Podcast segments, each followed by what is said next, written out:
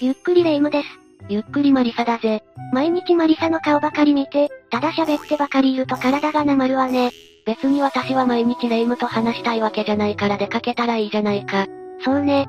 できたら歴史的大発見とかして一生遊んで暮らしたいものね。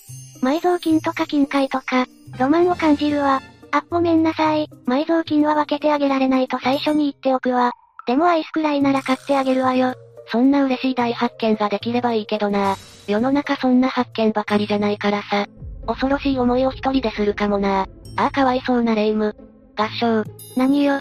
恐ろしい発見って何なのよ別に絶対レ夢ムが発見するとは限らないしでも引きが良いから見つけちゃうかもな。合唱。冒険をする前にリスクを考えるのが一流の探検家よ。教えて、マリサ。アイスとポテチを買ってあげるから。いや、今日はレ夢ムに選別代わりに歴史的な遺物を6つ教えてやるぞ。それじゃあ、ゆっくりしていってね。1、セルビアドクロノ島。まずはセルビアのドクロノ島だな。名前からしてすでに恐ろしいわよ。まさか本物のドクロが島になっちゃっているの？そうだぞ。セルビア南部の西市にあるチェレクラに、200年ほど前に作られた石造りの塔がある。そこにオスマン帝国との戦いに敗れたセルビア兵の頭部が埋め込まれているんだ。オスマン帝国って聞いたことがあるわよ。14世紀から20世紀初頭まで存在したイスラム教の帝国だな。現在のトルコあたりだと思ってくれ。なんで誰も嬉しいとは思えない塔を作ったのかしら？怖いだけじゃない。その怖いだけは作った理由の一つだと思うぞ。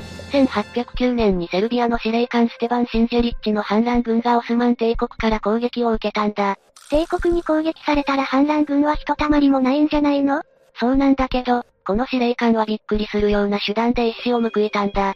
そもそも勝てるとは思っていなかったんだろうが自分の部下たちが捕虜になって拷問を受けないように、少しでも敵兵を少なくするために自分の軍の火薬庫を爆破したんだぞ。みんな巻き添えになったという風に理解したらいいの？そうだな。できるだけ帝国軍を火薬庫の近くにおびき寄せたらしい。想像すると壮絶すぎて怖いわよ。その後、オスマン帝国はシンジェリッチを含む反乱軍の頭部を切り落とし、見せしめのためにこの塔を作ったと言われているんだぜ。それを見たら恐怖で反乱を起こすなんてできないわね。ところがそのスカルタワーが残忍な帝国政権に遺恨を残してしまい、セルビア軍はついに1878年オスマン帝国から独立を果たしたんだ。例えば家族や友達がそのスカルタワーに入っていたらせめて取り返して供養してやりたいと思うだろうし、帝国に憎しみが湧いて逆効果だったのかもね。人の愛情とか考えなかったのかもな。今は礼拝堂が併設されて戦争慰霊碑として保護されているんだ。かつては野ざらしだったそうだからかわいそうだったよな。戦争慰霊碑ということはドクロのタワーなのに見に行くことも可能なの？年間3から5万人も観光客が訪れるんだぞ。セルビアの人たちにとっては巡礼地だそうだし、有名な史跡の一つになっているんだぜ。あのね、私は金塊を発見したいの。ドクロを発見しちゃったらどうしたらいいかわからないじゃない。引きが良さそうなレ夢ムだからな。発見した時はまず110番で大丈夫だぞ。そうね。ありがとうってなんで私がドクロを発見する話になっているのよ。まあいいじゃないか。2、サンドビーボルグ円形状砦。次はサンドビーボルグ、円形状砦の話だぞ。今度はドクロの話じゃないわよね。ミステリーの要素もあるな。2010年スウェーデンのサンドビーボルグの史跡で貴重品が詰まった、手つかずの穴を発掘調査をしていた考古学者が発見した。翌年には博物館のチームが多数の人骨を発見したんだ。え？人骨って、発見者はさぞかし驚いたでしょうね。1500年ほども手つかずだった現場で最新の分析調査をした結果、被害者たちは鈍器や剣などで突然襲撃され近くに盾や武器は発見されていないことから、身を守る時間はなかったと推測されているんだ。穴に貴重品が詰まってたってことは役立つ目的じゃなかったの？考古学者たちはバイキングが侵入して金目のものを奪ったのだろうと考えたんだが貴重品は残されたまま、どう考えたらいいのか頭を悩ませた。宇宙人の仕業かしら？わからないことがあるとすぐにお化けが、とか宇宙人がとかいう奴がいるけどレイムってその典型なのか？うるさいわよ。それで円形状鳥では何なのよ？サンドビーボルグとはエイランド島に点在する鉄器時代の環状要塞の一つで、5000平方メートルほどを楕円形の壁で囲っているものなんだ。内部の53の住居を守っていたらしい。要塞の中に住んでいた人たちが殺されてしまったということなの？そうなるな。しかも犠牲者は男性だけ。さらにトレジャーハンターたちはこの貴重品の存在を知らなかったのか、なぜ放置していたのかも気になるところだよな。女性はどこに行ってしまったのかしら？逃げると言っても島田し吸収されたのならそんな時間はないし、それについても連れ去られたなどの色々な憶測があるんだ。まず、穴から発見された指輪やコインの中にはローマ由来のものも数多くあったことから察するに、エーランド島の戦士たちはローマ帝国の傭兵として働いていたらしい。スウェーデン人なのにローマの兵士ということね。そうだな。彼らはローマと交易していたからこそ、贅沢品やローマのコインが島にたくさんあったのだろうと考えられているんだ。そう考えないとスウェーデンの島にローマのコインがある理由がわからないものね。このサンドビーボルグで集められた証拠品をすべて検証した結果、犯人たちは戦利品には興味がなく不正義に対する悪感情、復讐だったのではないかと結論付けている学者もいるようなんだ。それが事実なら貴金属には興味はないでしょうね。そして一日のうちに全ての集落が消滅したということでサンドビーボルグは呪われた場所という印象がつき、当時からトレジャーハンターを遠ざけていたのではと憶測されているんだ。先に言っておくけど私はこういうお宝は発掘したくないのよ。そうなのか。レイムならこの話を知ったらいち早く駆けつけるかと思っていたが違うんだな。そうやって私のイメージを貶めるのはやめてよね。すまんな。根が正直なものだから、ついつい。怒るわよ。次に言ってちょうだい。3、ロシアでスマスク。これすごく発見したくないやつだわ。2100年前に作られたデスマスクの謎なんだが頭部像の中身は羊の頭蓋骨なんだぞ。これは、ロシアのシェスタコフスキーの埋葬地で見つかったんだ。なんで羊の頭蓋骨なの？写真を見るとエレガントな感じの綺麗な男性よね。彼は1968年、ロシアのハカシア共和国で、仮装された大勢の中からアナトリー・マルティノフ教授によって発見されたんだ。当時の X 線技術では頭部の骨が異様であることしかわからなかった。1968年って X 線の技術は、まだまだだったの？ああ、そうなんだ。当時のロシアってすごくいろんなことが進んでいるイメージだったけどな。マルティノフ教授は当時の技術では頭部を解体しなければならない。それは古代の遺物を破壊してしまうことだ。といい真相を知るのは不可能かと思われたんだ。知りたいけど壊すわけにはいかない葛藤があっても結局我慢したことが偉いと思うわ。約40年後、研究者たちがタガール文化の流れを組むこのデスマスクの謎に再度光を当てたんだ。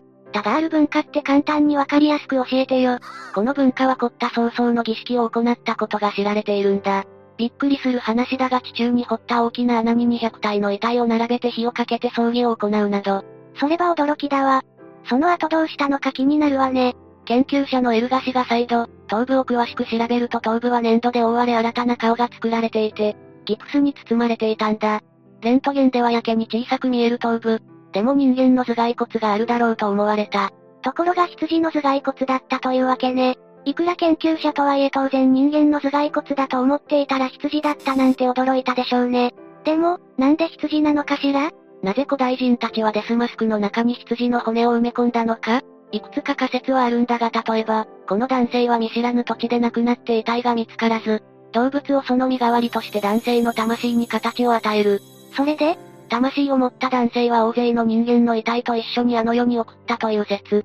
そこに本物の遺体はないけれど象徴的な動物に置き換えて死者を悼むということね。遺体が見つからず家に帰ってこられなかった人間の死後の世界を保証する、唯一の方法だったのかもしれないと言われてもいるんだ。結局、将来このデスマスクをもっと詳しく調べることができる技術が出てくれば、秘密を明かすことができるということなのね。わからないことはまだまだたくさんあるから、解明される日が楽しみではあるな。4、デュッセルドルフの吸血鬼、ミイラになった殺人鬼。次はデュッセルドルフの吸血鬼、ミイラになった殺人鬼の話。2時間ドラマのタイトルみたいね。きっとまた、恐ろしい話なんでしょ？この吸血鬼の名前はペーター・キュルテンという。もう一人いるんだがとりあえずこの怪物から話していこう。実在の人物が吸血鬼なんて、実際にこの世に吸血鬼が存在したなんて知らなかったわ。まさかとは思うが、本物の吸血鬼だなんていくら霊夢でも思っていないよな。え、違うの？いやねえマリサったら、この世に本物なんているわけないじゃない。霊夢。で、そのキュルテンが何をしたの？彼は悲惨な育ち方をしてしまい、大人になる頃には精神に異常をきたしていたと言われているんだ。まず罪状から話すと9件の殺人と7件の殺人未遂など、全部で約80件の犯罪を自白している。確かに正常な精神ではないと思うわ。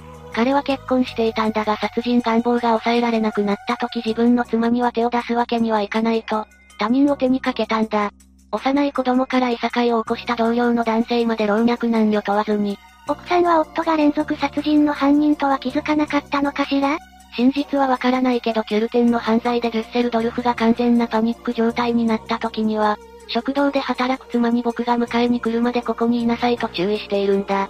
簡単に他人には手を下すけれど妻だけは特別な存在だったの？夫にそう言われたらまさか犯人とは思わないわよね。なんでそんな優しい面もあるのに殺人鬼になってしまったのかしら？幼少期から家庭環境がひどくて少年期、青年期もそれに拍車をかけるような悲惨な人生だったようだ。多分、正常な判断は常にできなくて妻といる時だけが普通の人間に戻れたのかもしれないが、それにしても他人の人生を狂わせて良い言い訳にはならないけどな。奥さんにそう言ったってことはカモフラージュをしていたということにもなるのよね少女を殺害して埋めたところをわざわざ地図に書いてドイツ共産党編集部に送りつけたり、よくわからない行動をしていたからこそ警察にもなかなか捕まらなかったんだろうな。でもうまく立ち回ったけど逮捕されたのよね ?5 歳の少女の手紙から足がついて警察がキュルテンに容疑がかかる。気づいた彼は妻に全てを告白し今まで欺いていた償いとして自分にかけられている。高額の懸賞金を受け取るため警察に通報するよう促した。そして妻の通報により逮捕される。やっぱりなぜか妻だけは特別なのね。その後キュルテンは逮捕されて無罪を主張するも死刑が言い渡され執行されるんだ。その間8週間にわたり精神鑑定を受けた。結果精神疾患の兆候はないと結論付けられた。無罪は世論も許さなかっただろうし当然なのかしらね。彼は執行直前に死の瞬間、自分の血液が急いでいるのを聞ける可能性はありますか？と質問したそうなんだ。あの、質問なんだけど、首にかじりついたわけじゃないのにどうして吸血鬼と呼ばれるの？マスコミがつけたニックネームなんだが一説には犠牲者の血の一部を飲んだとか、飲もうとしたとか色々な説があるようだな。実際に見たわけじゃないのにあれこれ詮索するのって今も昔も同じなのね。被害者は本当にかわいそうだわ。その発言については同感だな。5、ちゃんちゃん遺跡古代ペルーの木造。次はちゃんちゃん遺跡古代ペルーの木造の話。今回、恐ろしい話を色々聞いているのにちょいちょい2時間ドラマのタイトルみたいなのがあるわね。マリサ何か狙ってる？うーん。そんなつもりはないからレイムの考えすぎではないかと思うんだがまあいいじゃないか。話を始めるぞ。ちゃんちゃんって名前が可愛いわね。今回は恐ろしい感がないわ。2018年にセンコロンブス機のものとしては、南北アメリカ大陸で最大の木造が発見されたんだ。南北アメリカ大陸のどこよ？ペルーのチムー文化のちゃんちゃん遺跡だぞ。800年前のものが20体も。20体って多いわね。木造って素人が考えると傷んでしまうイメージがあるけどその辺はどうだったのかしら？それが一体を除いて状態は良かったんだそうだ。先人の技術なのか気候や風土が良かったのか800年前はすごいよな。木造の高さは約70センチで約1000年前の建造物内部にあったくぼみにすっぽりと収まっていたんだぞ。1000年前の建物に800年前の木造。ペルーってどんな文化があったのか気になるわよね。このちゃんちゃん遺跡は6キロ平米の広い土地に、銃の塩田寺と呼ばれる壁に囲まれた宮殿があって、それを囲むように20キロ平米にわたり都が広がっているんだ。そのきっちりした都を上から見てみたいわ。内部のくぼみというのはどうやら儀式用回廊らしいところにあるもので、泥製の浮き彫り細工で装飾されていたんだそうだ。その細工もきちんと残っていたんだよな。シロアリはペルーにはいないの？実は状態が良かったという言い方が正しいかどうかなんだが、その19体の木造はシロアリに食い荒らされていて大部分がシロアリの排泄物に入れ替わっていたんだぜ。普通に考えたらそれが当たり前だと思うけどそれでもなぜ、原型を留めておけたのかは不思議よね。秘密はシロアリの生態にあるんだ。シロアリは光を避ける習性があるんだが、そう考えると木造についても、トンネルのように中だけを食い荒らしその荒らしたところに排泄物がうまく詰まっていて、原型を留めたのではないかと推測されるんだ。シロアリの歴史的異様なのかしら？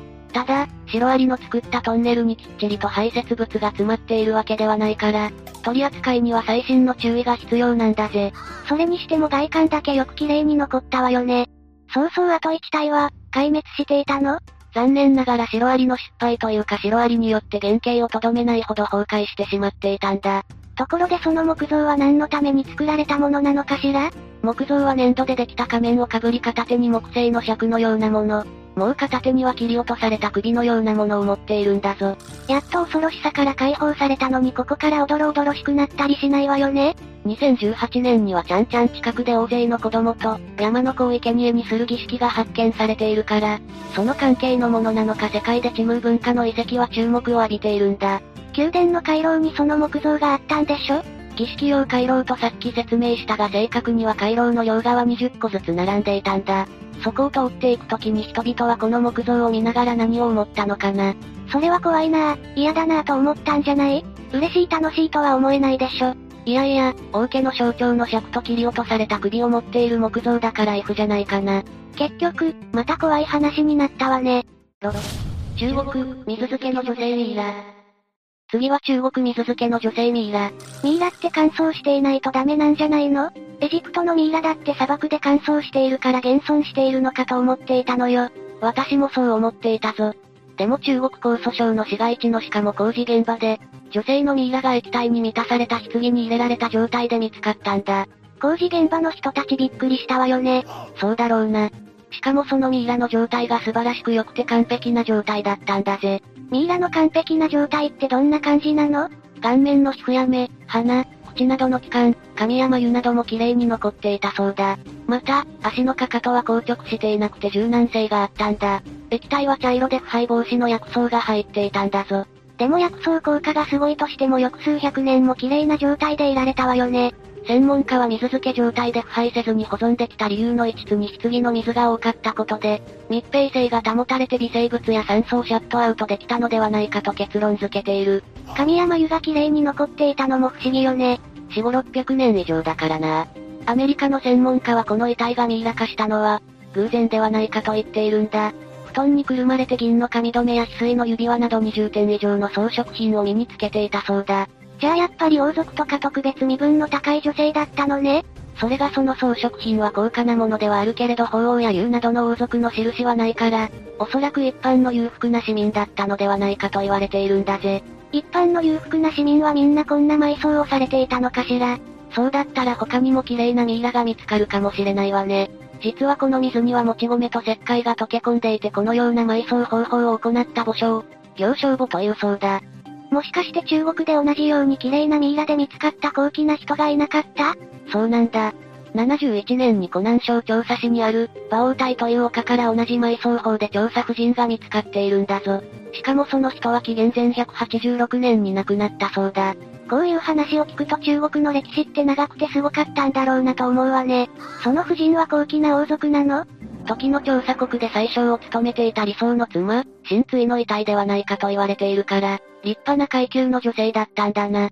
でも一般的にみんなが知ってるミイラとこの女性たちのミイラって、名前は同じでも全然違うわよね。こういう生身に近いミイラはミイラとは言わず質子と呼ぶんだそうだ。まあミイラは乾燥保存状態のものでこの女性たちは白老に近いかもな。一つ確実に分かったことは美しい人は亡くなってもミイラになっても形ある限り美しいということよ。というわけで今日は歴史的遺物を6つ紹介してきたぞ。埋蔵金とか金塊とか言ってたけどやっぱり平和なところで見つけたいわ。だから知らない土地の冒険はやめることにしたの。私、今から自分の部屋を探検するわ。聞かなくても分かっているが一応聞こう。なんで？部屋でなくし物が多いのよ。しばらく掃除してないからある意味お部屋の探検ね。というわけで、今日の動画はここまで。動画が面白かったら、高評価とチャンネル登録よろしくお願いします。最後までご視聴いただきありがとうございました。